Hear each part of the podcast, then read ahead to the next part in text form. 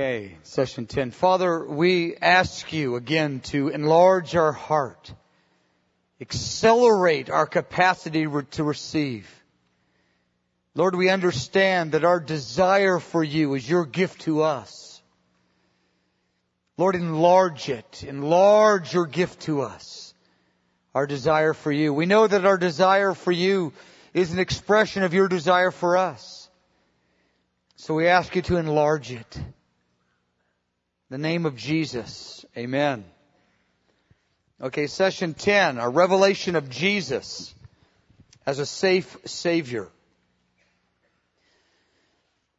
Again, you, you know that these uh, sessions are, there's more on them on the handouts than obviously we can cover. And again, I'll say it maybe every time that the teaching session is just a reading the menu. You can't really be fed in the real sense at a teaching meeting. You can have your appetite awakened and stirred. And I'm, I'm not saying it's impossible because obviously the Lord can, can do that, but let's say it this way. The greatest feeding is alone with the Lord. Taking the Word and turn it into conversation with Him. It's called meditation. I mean, you can be fed in a teaching meeting, but not at the deepest levels. Let's say it more accurately. You can be stirred mostly at a teaching meeting. You're fed in weeks and months of turning the Word of God into dialogue, into conversation. These principles become your very, your very dialogue from your heart, the very language of your heart with the Lord. And then the Holy Spirit feeds you in that context far greater than He feeds you even being inspired in a teaching meeting. And so the, the, the issue, the concept of these notes is to advertise them, to let you know some of the ideas that are in them. And the point is, you'll say, okay, I can't remember that much, but remember that one point about having more of God. That's it. I'll go read the notes. That's the point of, of these sessions. Is to uh, get you uh, uh just a little bit hooked up to the Song of Solomon, if you're brand new with it, and to uh, strengthen your desire for those of you that are familiar with it. And so I don't, apologize for just, I just can barely go over just a few principles and, and leave you with some notes and leave you with the books, the textbooks. And there's a lot of books out there in the body of Christ on the Song of Solomon. Just read them. Make it a lifelong hobby. Make it your divine recreation. Okay, verse 6. Who is this coming out of the wilderness? Like pillars of smoke, perfumed with myrrh and frankincense, with all the merchants fragrant powders. Behold, it's Solomon's couch with 60 valiant men around it, all of the valiant of Israel. They all hold swords, being expert in war. Every man has his sword on his thigh because of fear in the night. Of the wood of Lebanon, Solomon the king made himself a palanquin or a chariot, a palanquin or a chariot or a couch or a, it's that chair that they would carry the, the king and the queen on, uh, especially the, uh, the royal wedding. The, the, the bride was carried on a palanquin. He made its pillars of silver, its support of gold, its seat of purple, its interior paved with love by the daughters of Jerusalem. Go forth, O daughters of Zion, and see the king, see King Solomon with the crown which his mother crowned him on the day of his wedding, on the day of the gladness of his heart. We see in verse 11 that the great king coming up in the wilderness is a king who is a bridegroom who's glad on his wedding day. He's a glad king. He's a bridegroom king filled with gladness on his wedding day and that is uh, where the the romance of the gospel, I believe, finds its richest pinnacle, is in the glad bridegroom king coming up for his people, bringing them to himself out of the wilderness. Before I, I go any further, uh, there there was a word uh, that uh, Bill Barlow had uh, all throughout the day. The Lord was telling him, He said, tonight's going to be an impartation night more than even a teaching night. And so just open your spirit. I, I believe that, that that's a true word, that throughout the day he kept tugging him saying, tonight's impartation, come to be impacted in your spirit even more than in your understanding, though the two of them are related. Our mind is renewed is the way that God uh, renews our spirit. And so we don't want to separate the mind from the spirit, But he, sometimes the Spirit of God will just impact our spirit with His fragrance. And then our, our own dear Nick Syret, in the morning when we were working on this, he goes, ministry time after the first session. I said, no. He goes, you wait and see. So, uh, he has his, uh, official first public prophecy as a Kansas City prophet here in Kansas City. okay. He was right. He said, it's gonna happen. You wait and see. So he's one for one in the public format of prophesying. Here we go. Overview of Song of Solomon, session 3, verse 6 to 11. This is the fourth revelation of Jesus in the song. In this section, she teaches the daughters of Jerusalem her new discoveries of the safe leadership of Christ. Jesus' incarnation and death prove that he has our good in mind. That's the strength of what's going on. The fact that he has died to provide a way for a wedding proves that it's our good that he has in mind. 1 Corinthians 2 9 says, Eye has not seen, ears not hear, heard the things which God has prepared for us. That's the part that just, just so powerfully touches my heart. The things that God has prepared for us. He's prepared them for us, not only for His own glory, of which certainly that is the, the, the, the central motivation of, of the plan of the gospel, but He prepared them for us too. He died and planned a wedding. Therefore we know He is safe if He did that. The Holy Spirit asks a rhetorical question, then gives a two-part answer. And then the young bride communicates this two-part answer of the Holy Spirit to the daughters of Jerusalem. The first answer, the Holy Spirit uses military language to reveal how safe the people of God are under Jesus' leadership. The second answer, the Holy Spirit uses the language of a royal wedding procession to reveal how safe the people of God are under Jesus' leadership. If He would die for us, and plan a wedding for us, then how safe are we in His hands is the idea. We are perfectly safe in a God that would die for us and to plan a wedding and to choose us as His wedding partner and then to plan the wedding. Then she exhorts the daughters of Jerusalem to press into Jesus in the light of His glorious redemption and His excellent leadership. In verse 11, he, uh, she says, see the king crowned on his wedding day. She is exhorting the daughters to see the king, the powerful one who's so glad and so happy that you are there on the wedding day to marry you. He's so glad, not just about being married, he's glad about you. He's glad about his bride, not just the fact of a ceremony, he's glad about the person in the ceremony, you. A king. See him crowned, see him glad, see him is standing before you on the wedding day is what she's exhorting them to see. And it's that, what, it's that which I call the bridal paradigm of the kingdom. Jesus is revealed to her as a safe savior. The only safe place for our hearts is in context to 100% obedience. Again, it's the issue. It's not just how much it costs us to obey. It's how much it cost us in terms of enjoying the fascination of Jesus, how much it cost us in the experience of the superior pleasures, how much it cost us in our inner man shriveling up in spiritual atrophy. How much does it cost us to disobey needs to be the question of the hour. It cost us so much to disobey. The only safe place is going with Him on whichever mountain He's beckoning us to in whichever season of our life. Whatever is the high place in that season is the safe place. The promise of safety focuses primarily on spiritual safety that protects her heart. In a secondary way, it speaks of protecting us physically and in terms of our earthly circumstances. This is very important. Jesus never guaranteed that our physical uh, body and our physical circumstances would be perfectly safe in this life. That's why there's martyrs. He has promised to protect us in those arenas in many ways.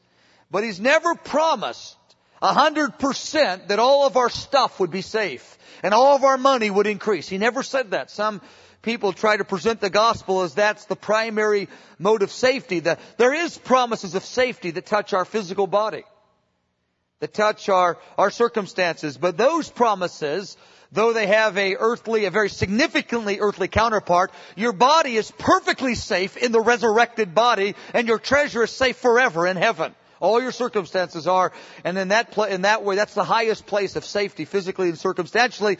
But in this age, though, He does promise us uh, degrees of safety, and it's different in, in in different people's lives and different circumstances. Again, the martyrs are proof of that. The real place of safety is the safety of our heart. He's saying this, in essence, if you follow me, you will be glad and exhilarated in your inner man. Your inner man will be filled with life. Your inner man will be fascinated and exhilarated. You will have the power to feel loved and the power to love back and the power to translate your earthly life into eternal glory and riches if you will follow me. He promises safety in the full sense of the inner man. He promises safety in conditional ways and in partial ways to our outer man and our circumstances, though very substantial. I don't want to minimize those in any way. Because there's many people in the kingdom of God that just, that look down at that and completely ignore that dimension of the gospel. It's a very significant one, but there's others that exalt it unduly. Our safety is primarily spiritual in this age. I tell you what, I'll die a martyr any day with the promise that my heart can be tenderized and filled with love during my life on the earth, filled with revelation, fascinated. That's the safety of the high place he promises. I love what Jesus said in, in uh, Luke 21. He says, he says, I promise you not one hair of your head will perish. Though they kill you, not one hair of your head will perish. He's talking about the resurrection for real, for specifically. He says, oh yeah, they may kill you, but not one hair of your head will perish. He says, every single dimension of your body will be restored to you in the resurrection. I promise you that is what Jesus said. And then they killed Jesus. And they killed John the Baptist and right on through history. So it's the spiritual safety is the primary thing that we're talking about. But I tell you, we want large hearts, don't we?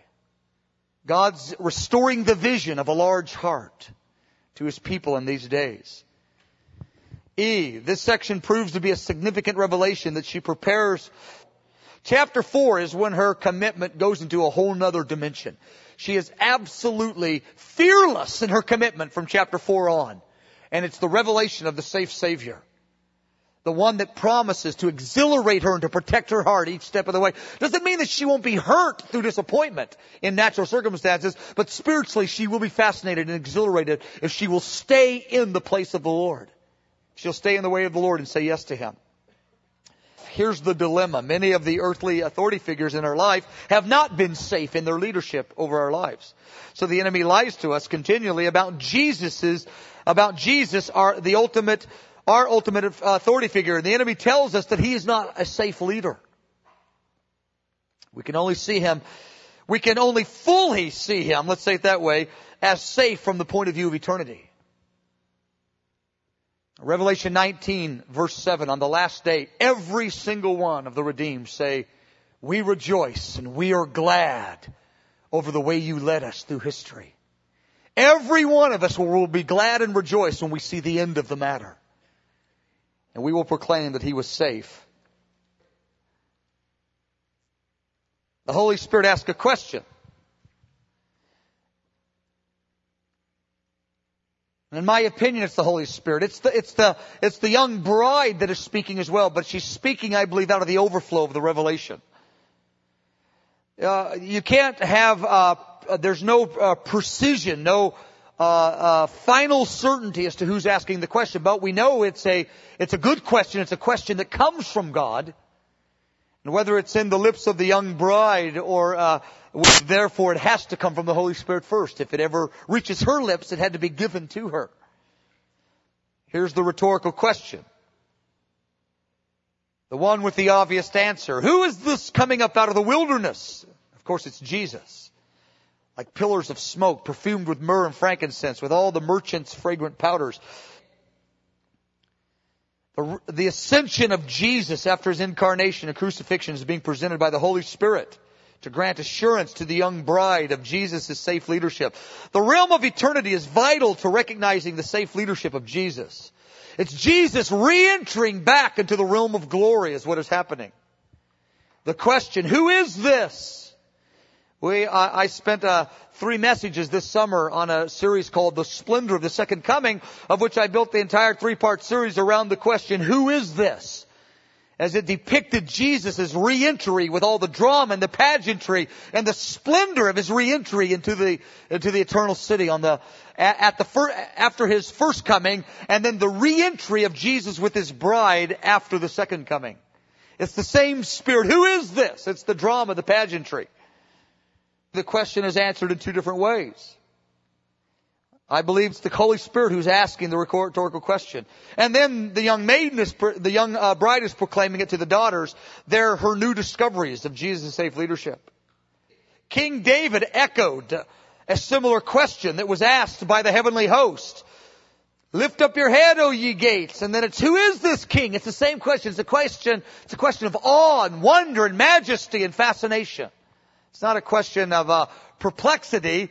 It, the question isn't who is he technically. It's a question of the measure of the wonder and the awe of the one who is ascending. Who is he in the fullness of his beauty and of the mystery of his splendor is, the, is what the question uh, uh, denotes. The necessity of the wilderness in God's plan for the bride and, for the bridegroom and the bride. Jesus had to experience the wilderness as a human being in order to bring the bride up out of the wilderness. Who is this one? Coming up out of the wilderness like pillars of smoke. The wilderness can speak of several things. It can speak of life in this fallen age. It's just the wilderness of sin of this life. B, it can pick up, uh, the wilderness speaks of an intense time of testing. It can speak of a time of failure in sin, a wilderness time of, of struggle and failure and sin in our own lives. Can speak of a season of the counterattack of Satan where Satan's rage is coming against us. And spiritual warfare against Satan. The wilderness speaks of the place of encounter. Jesus, John the Baptist, Moses, David, they met the Lord in the wilderness. It's the place of encounter in a very, very positive sense. Jesus spent 33 years on the earth in the wilderness of this fallen world. He spent 40 days in the wilderness of encounter in prayer and fasting. He knew the wilderness of difficult circumstances in the Garden of Gethsemane. Jesus' victory over the wilderness. Who is this coming out of? Ascending in victory is the idea. Coming out of or ascending in victory. Jesus ascended back to the Father in total victory in the resurrection. The host of heaven witnessed Jesus coming up out of the wilderness of the fallen world after the resurrection. So he took his position at the throne of glory at the right hand again. The angels watched him in the resurrection. He is described as coming out of the fallen world to re-enter the celestial city of eternal, the celestial glory of the eternal city. Jesus returns to the ivory palaces in the eternal city. One of my favorite Psalms is Psalm 45. Of course, Psalm 45 is titled the Song of Love. It is the Psalm written in the language of the Song of Solomon. I mean, you almost just want to put it as a little appendix, the Song of Solomon, but Psalm 45 is so glorious in and of itself. And here's what they say. Uh, they're talking about the bridegroom king. And they said, all of your garments are scented with myrrh and aloes and cassia. Out of the ivory palaces by which they have made you glad. That Jesus is, is being described as coming out of the ivory palaces. He left the ivory palaces when he descended in the incarnation. It's out of the ivory palaces that he re that he entered into this fallen wilderness called time and space on planet earth. He left the ivory palaces. His garments were so scented in eternity, and that's, of course, uh, where he is right now. The ivory palaces speak of his life as God in eternity past, in heaven or in the eternal city. He descended from the ivory palace to dwell in the form of man in the wilderness of a fallen world. In the ivory palaces, his clothes were scented with the rare fragrances of those palaces. Jesus comes up out of the wilderness in victory. He ascends. He comes, who is this one coming up out of her? Ascending in victory is another way to say it. Jesus' victory as a human is key.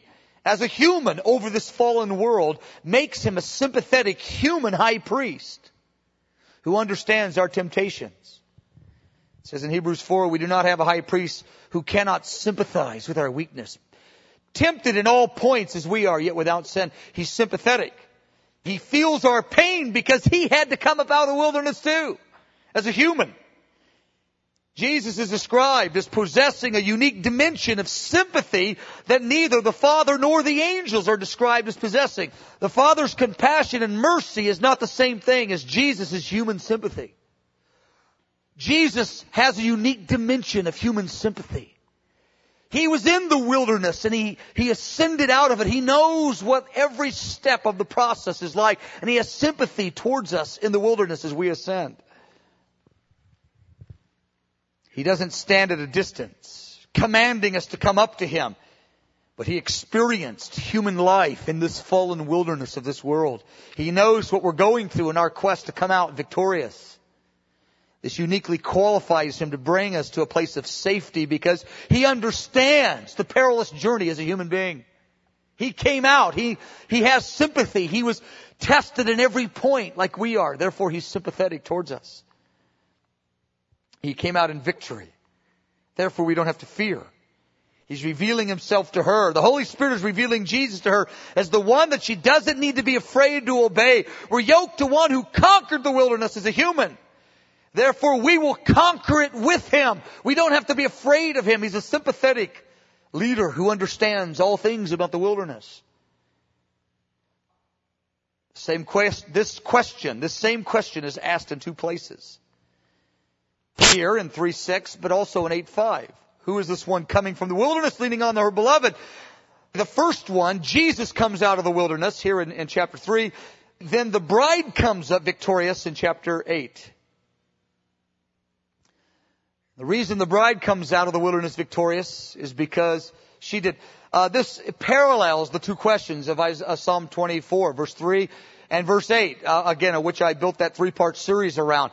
It's who is the one that can ascend to the hill of the Lord and who is the king, the king of glory. It's, it's the, the who question denoting the wonder and the awe and the mystery of the fullness of, of, of the beauty of the one uh, being addressed, the beauty that they possess. So par- these, two, these two questions in Song of Solomon parallel the two questions in Psalm 24. For those of you that were around for, for that series. Jesus ascends to heaven in the glory of God. Oh, I love this. I love this one. Of course, which part of this don't you love? But who is he who comes out of the wilderness like pillars of smoke, perfumed with myrrh, perfumed with frankincense? He is pictured as being likened to pillars of smoke. Smoke speaks of the glory and the wonder of God. Look down at Isaiah 6.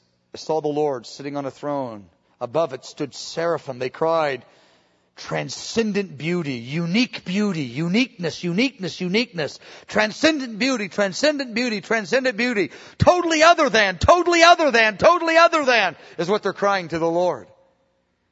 And the house was filled with smoke, with the glory of God fills it as smoke.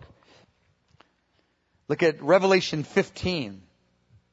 The temple was filled with smoke from the glory of God and from His power, and no one could even enter the heavenly temple. The glory and the wonder of God filled the heavenly temple with the smoke of God. Well, Jesus is ascending in smoke. And there's many verses. Well, the others we won't read. Smoke speaks of the glory and the wonder of God. It's a manifestation of His presence. It's associated with the fire of the Holy Spirit. The smoke speaks of the fire that burns within the burning heart of God. The fire of God filled Jesus.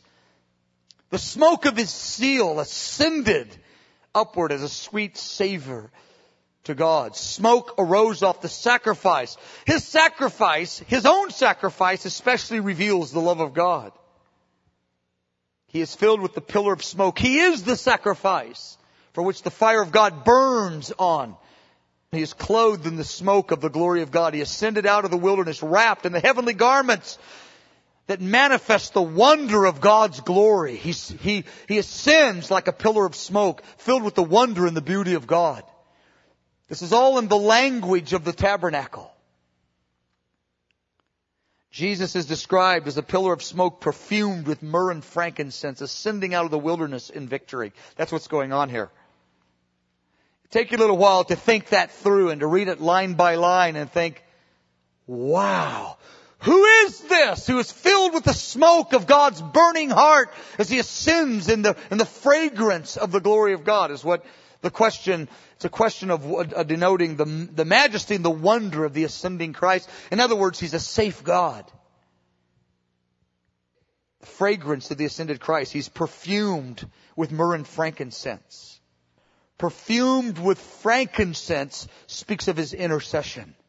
Frankincense or the altar of incense, which is frankincense, is intercession. It's, it's, it's de- declared a number of times in the scripture that the incense is intercession. He has the perfume of his death on the earth, but he has, he's perfumed as the advocate at the right hand of God, representing you saying, Father, Father, look at my scars when you look at their sin. He stands as the advocate interceding for you at all times. He's perfumed in his eternal intercession for you.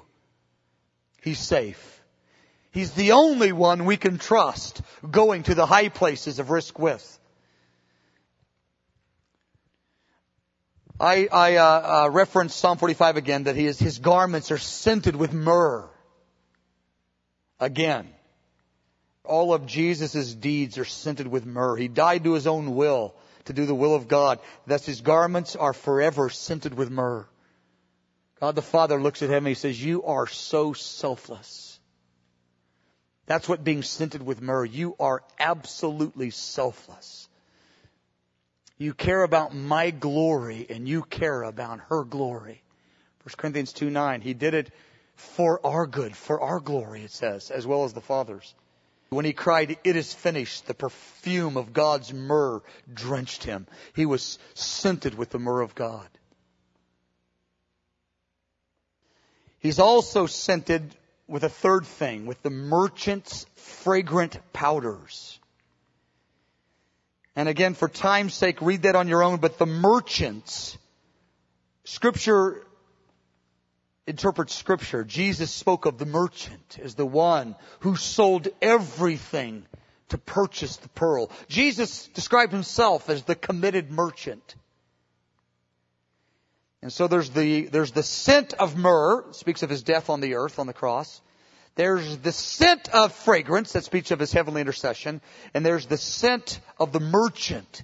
He is the committed merchant. His commitment to us knows no end. He will sell everything to purchase the pearl. When the, when, when the merchant uh, was uh, trading in fragrant powders. The idea, and I, this is written down here, is that the merchant was was uh, perfumed with the fragrant powders. The committed merchant, uh, when he would go home after a day's work, he was he was scented with perfume. Jesus says, I'm not only perfumed with my death for you, I'm not only with my selfless death, I'm not, I'm also perfumed with my eternal intercession, frankincense, but I'm also, I am the committed merchant who would pay any price at any time to purchase you. It's his eternal commitment. It's his eternal vigilance and zeal and abandonment that makes him fragrant. And the idea is you can trust him out of the comfort zone, at the place of risk, at the high place, the mountain place, because he has so much fragrance that relates to your good and your benefit. The Holy Spirit's ministry of protection. The Holy Spirit anoints her. It comes from the Holy Spirit, but it's also uh, uh, communicated through the lips of the of the young bride. The Holy Spirit anoints her to proclaim the message of protection to the daughters of Jerusalem. We find that in verse 11 that she is addressing the daughters of Jerusalem.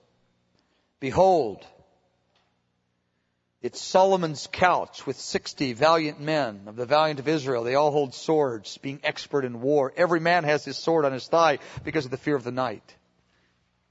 The startling announcement of the royal wedding procession. Behold, it's Solomon's couch. Verse 9, it calls it the palanquin. It's the wedding chariot. You, you, you, you've seen, uh, uh, you've seen this, uh, portrayed in books or movies about, you know, ancient life when the king on, in the great procession is being carried in the palanquin on the shoulders of, of, of the bodyguard or the, or the escorts, the royal escorts. Behold, who is it coming up? Who is it coming up is the question. See, in, in the natural love story, Solomon's couch is coming through the wilderness to visit the city of Shunem, the Shulamite city. And the, and the people in the city are, are at the edge of the city and there's this cloud of dust as these, this procession, this royal procession is making its way to her insignificant little city and the neighbor, I mean the people of the city are buzzing in wonder and awe of Solomon's couch, the king's palanquin is coming to our little city. What's going on? That's what's happening in in, in the, uh, in the natural love story. And she's waiting, going, I love you, I love you, I love you, I love you, I love you. And everybody is just absolutely in a, uh, in awe and, and wonder and excitement in the city as they're talking about who is this coming up? It's Solomon's couch coming to take you, young Shulamite, and bring you to the palace, to the ivory palace. As we would understand in the spirit. But in the, in the spiritual dimension, Jesus is ascending, and in his ascension and in his death, he has provided a wedding chariot. He's provided a journey in this life as the espoused of the Lord that brings us back to the ivory palaces for a wedding. That's what's going on. He's a safe God. Everything he does is for our good and for our safety. The couch of all the ages is prepared for those that will freely come. It's the king's couch. It's the king's palanquin.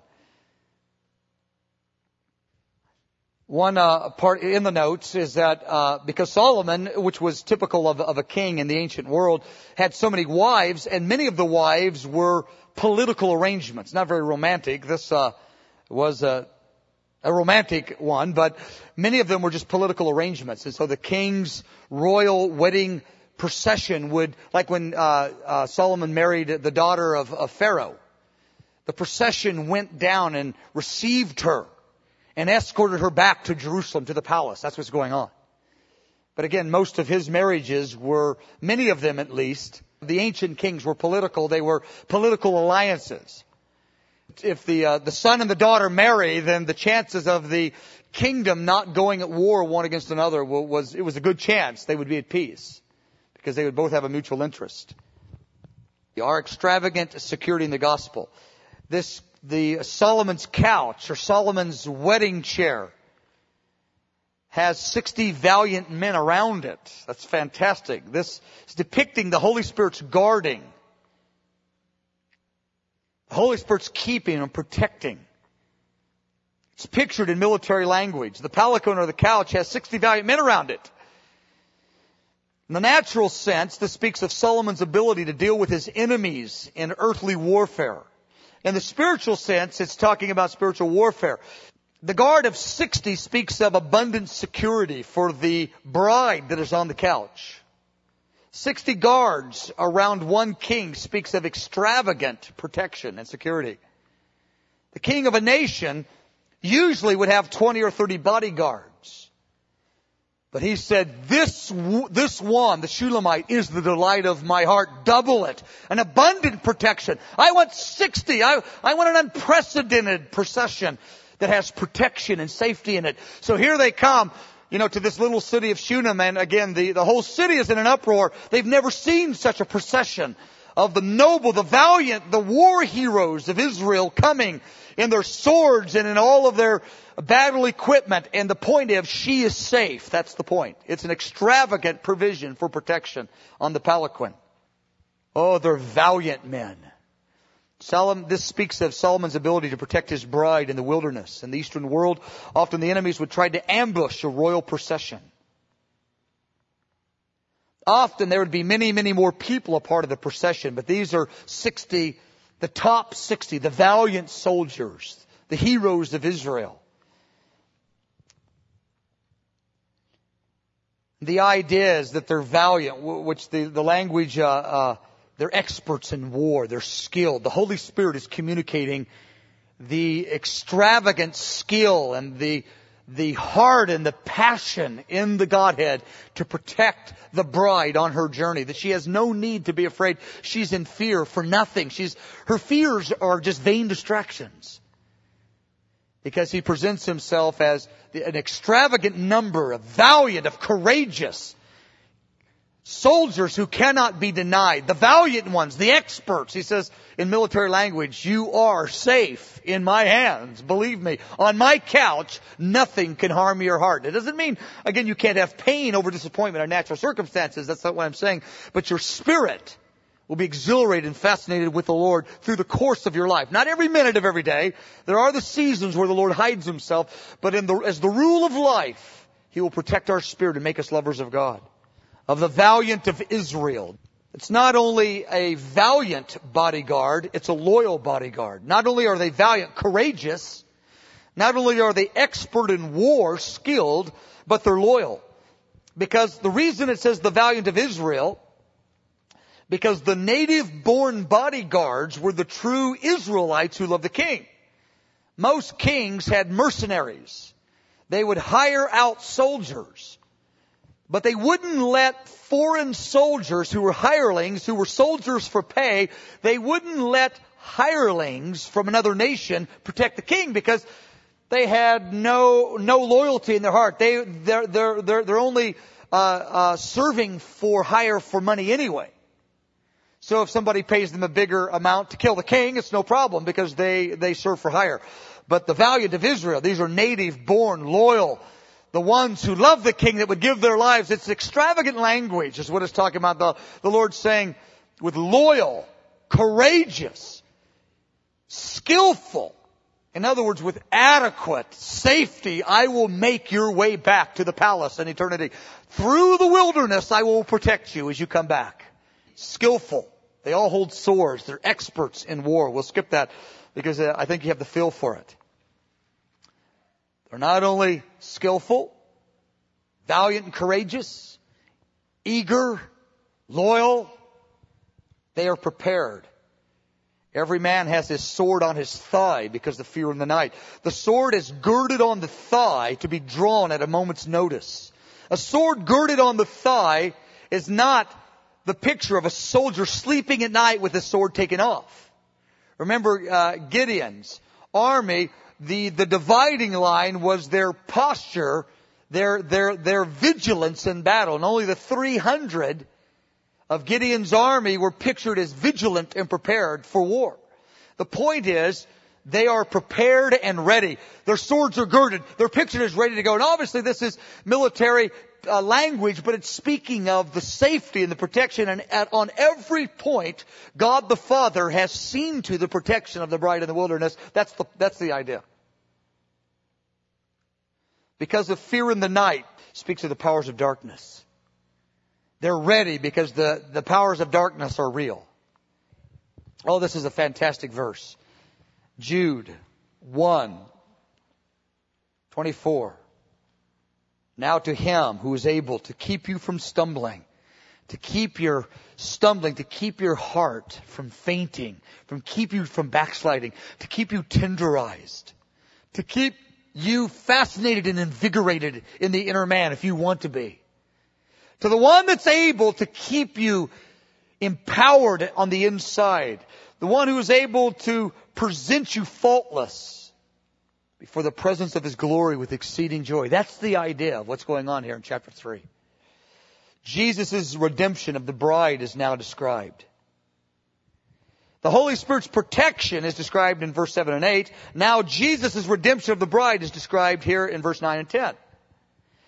of the wood of Lebanon. Solomon the king made himself a palanquin. He made its pillars of silver, its support of gold, its seat of, pur- of purple, its interior paved with love by the daughters of Jerusalem, or the King James says, for the daughters of Jerusalem, which I believe I'll, we'll look at in a moment, is the accurate translation. I believe the New King James by is, is, is, uh, is misleading. Our safety is rooted in the divinely orchestrated plan to accomplish eternal redemption. The end of our journey is to be brought safely through the wilderness to the marriage supper of the Lamb on the heavenly marriage, the heavenly wedding chariot. How safe is safe? Someone, the reason I put that in, someone asked me that last time. How safe is safe? And I said he offered his own son. That's how safe safe is. how safe is God? He gave his son and chose you to be the bride and is happy over you. That's safe. That's safe. So I just put it in, just right off the transcript. There you go. King Jesus provides an eternal palanquin for his bride, the wedding chariot.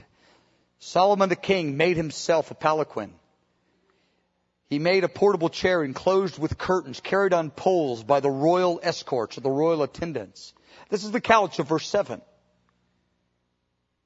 King James calls it a chariot. It's a wedding chariot, a palanquin. The royal chariot was used for the queen to be on the wedding day. It was very luxurious and comfortable. In the natural, it, it was luxurious, comfortable, long enough they could even uh, lie down in it and rest. I mean, it was uh, fully, you know, all the, uh, you know, push button stuff It says Solomon the king made himself a palanquin. It's the phrase made himself. It speaks of Jesus' work on the cross. King Solomon actually made the chariot to carry his queen. He made it himself. It was, it was specifically made by Solomon, specifically. He attended to the design and to the actual building of this palanquin. It was very different. He didn't just command it, but he involved himself in the making of it. See, in Genesis 1, Jesus could sit as the second person of the Trinity and speak, and the worlds came into being. But when it came to redemption and providing himself a bride, he couldn't sit and speak. He had to stand, descend, and be crushed by the wrath of God. He had to make it himself. He couldn't stand at a distance and command it. He had to involve himself in a very, very personal way. The king himself made the palanquin. Oh, I love this. He made the palanquin of the wood of Lebanon. Oh, this is fantastic. He made it of the wood of Lebanon It is made from the wood of Lebanon. Wood in the language of the Old Testament speaks of humanity many, many times in the symbolism of the Old Testament of the tabernacle. And I, and I have a, a, a bit on that. But wood speaks of humanity and I even give a, a couple paragraphs as to why. Wood speaks of humanity. The chair, the palanquin was not made by a God who stayed in heaven to command like Genesis 1 when he created the universe to observe our dilemma. He had to become a man. The palanquin was made of the wood. He had to become human to make it himself. He couldn't make this couch staying in heaven. He had to lay aside the form of God, became a man. The chair was made of his own, of his own humanity could not be made from any other substance. He had to become flesh. Speaks of the, uh, the, the wood of Lebanon. The glory and the marvel of this palanquin or couch is that it was made from the most costly and the strongest wood. The wood of Lebanon was fragrant. It was the most expensive. It had the best fragrance and it was the strongest wood in all the known world at that time. Jesus said of the humanity that I came forth from, I was perfect my fragrance, my strength, my stability, my value was unsurpassed in anything. He is made of the wood of Lebanon. The most fragrant, costly, stable wood uh, known to, uh, known to, to the whole known world of, of at least the world of Israel. It's a very costly wood. It's the strongest, most powerful, stately, fragrant, rare. That is the wood that made the Temple of Solomon. That is the choice wood for which the dwelling place of redeemed humanity, it's called the gospel. He made the wedding chair by himself, by his own humanity. Jesus' redemption of the bride is described. He made its pillars of silver, its supports of gold, its seat of purple. The support like, like uh, support railings around it. The support meant the railings around the seat is the idea. The safety uh, railings were made of gold. Obviously, that is of the divine nature and ex- the highest value, etc. I have that. Its pillars were made of silver. That's redemption. And I developed that.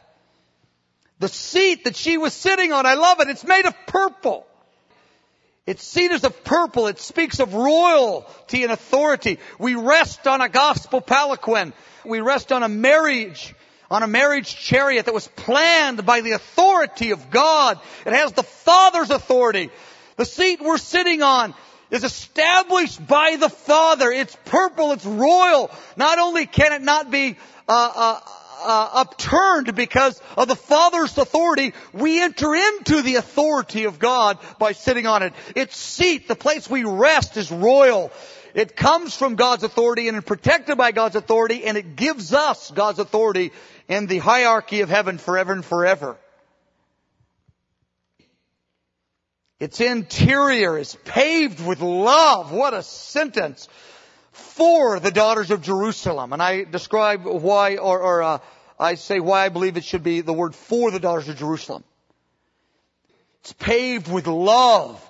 This wedding palanquin was paved with love. His banner over me is love, is what the young bride said. She's saying it again. She's telling the uh, daughters of Jerusalem, she's saying, daughters, daughters, every bit of this is, the inner linings is the love of God. It's a romance. It's a stunning, lovesick affair in purity and in glory. It's made of gold.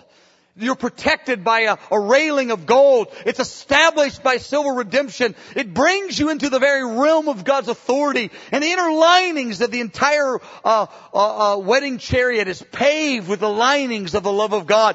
You feel the love of God. Then you you receive the love of God. It's imparted to you to love God back and to love one another. The whole thing is paved. The interior is paved with the love of God. Beloved, this is a great plan called the gospel. It's paved with love at every step. Isn't that fantastic?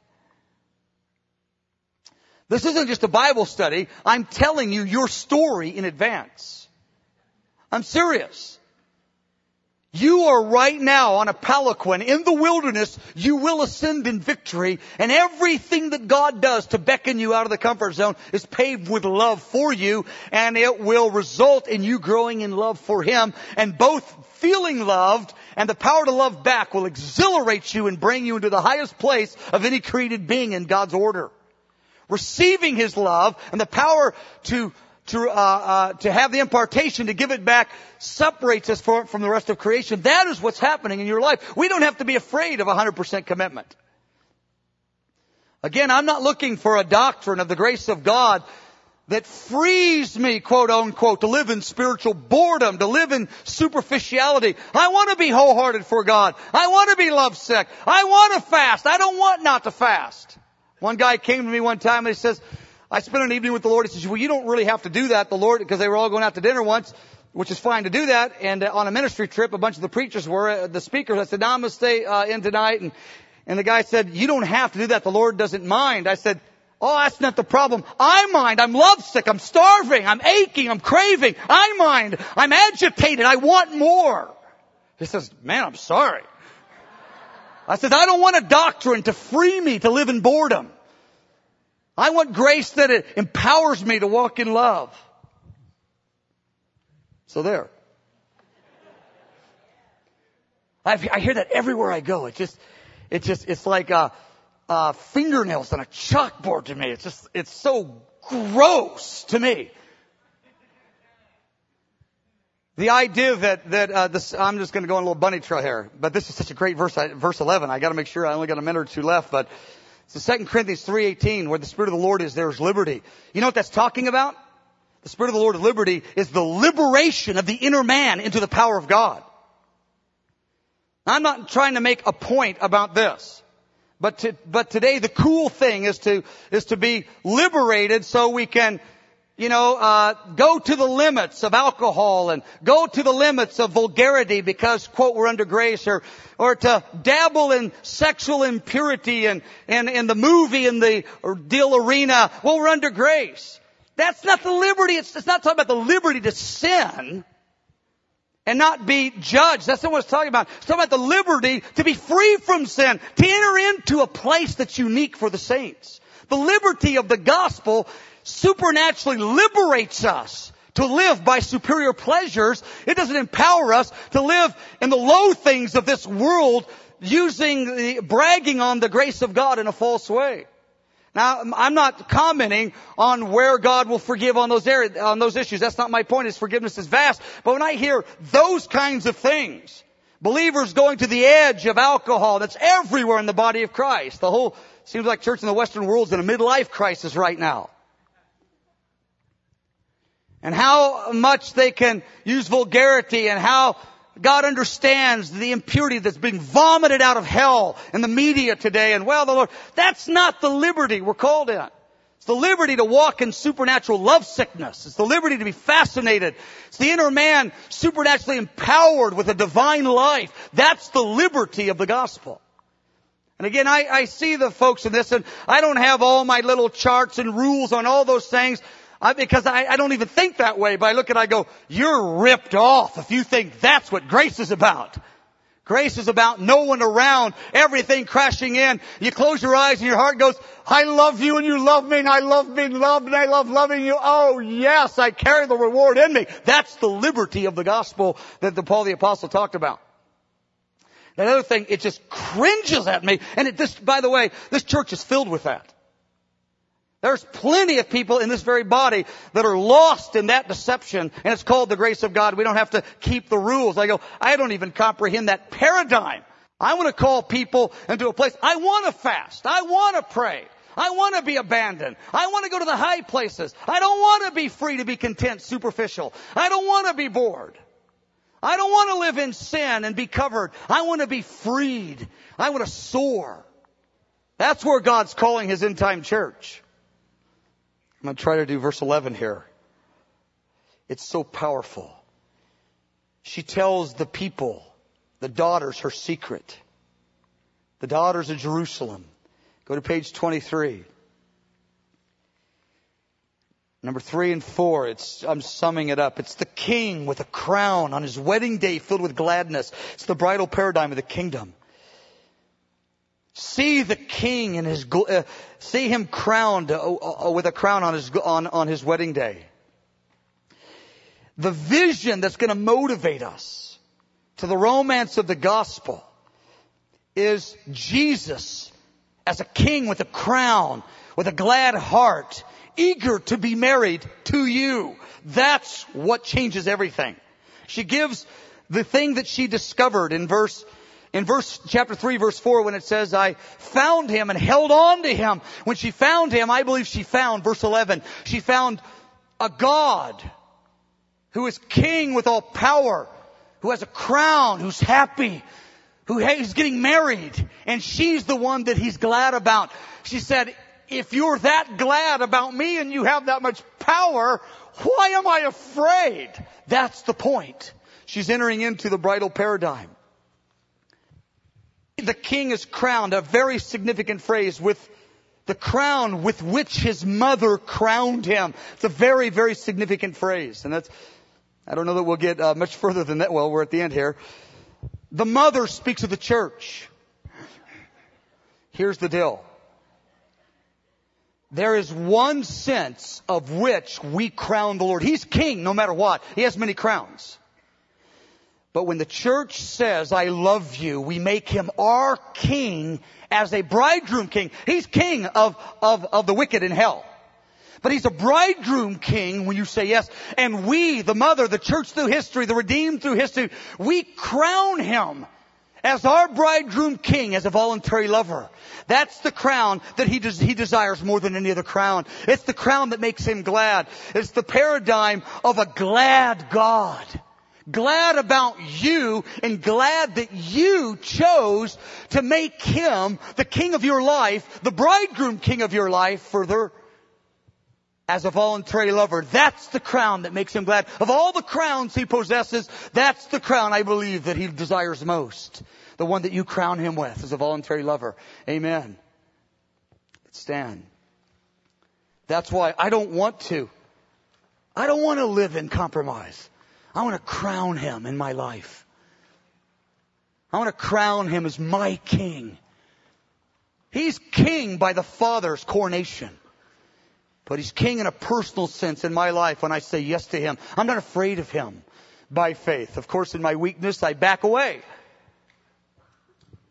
But I'm committed to get up off the bed and say, I love you. I want you, Lord. Amen.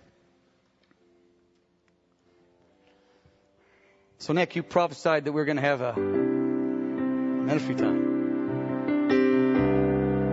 Let's pray. Oh Lord, we want to crown you. Father, we know that you've crowned him. Oh, but in our individual way, we want to crown him as our bridegroom king. Oh, his heart is so glad. Beloved, he is so glad when a weak believer crowns him.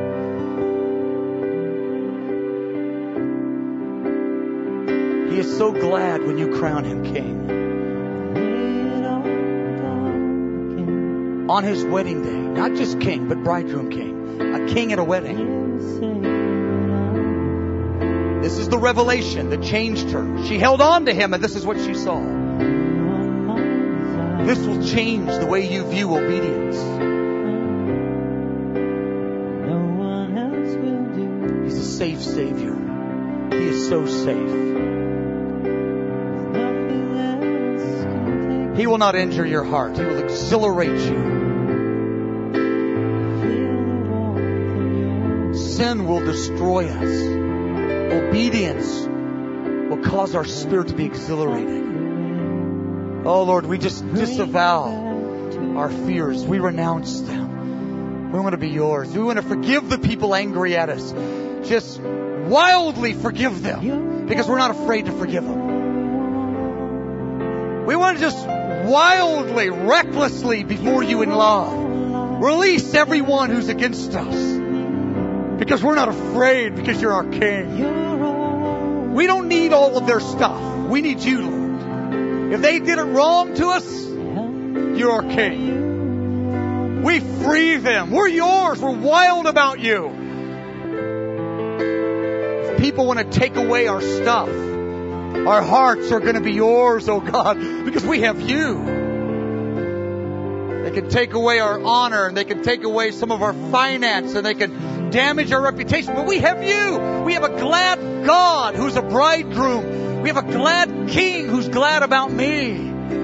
I have you, God. I don't, it's not so bad if they think I'm off. That's okay. We can be yours. This frees you to be wild in your abandonment to God this vision of the Lord. The mountain doesn't scare you if a glad bridegroom is the one escorting you on the mountaintops. He has the whole military of heaven behind him. The one that escorts you on the mountains is the captain of the Lord's army. He has all the power of God at his disposal. We have nothing to be afraid of.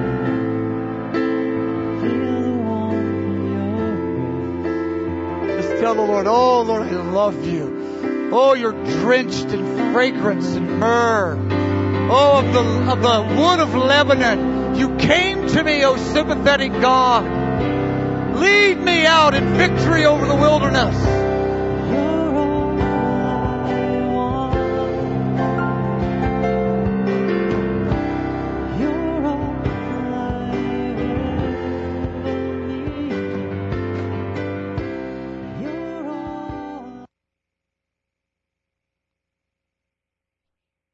This concludes this tape presentation from Friends of the Bridegroom.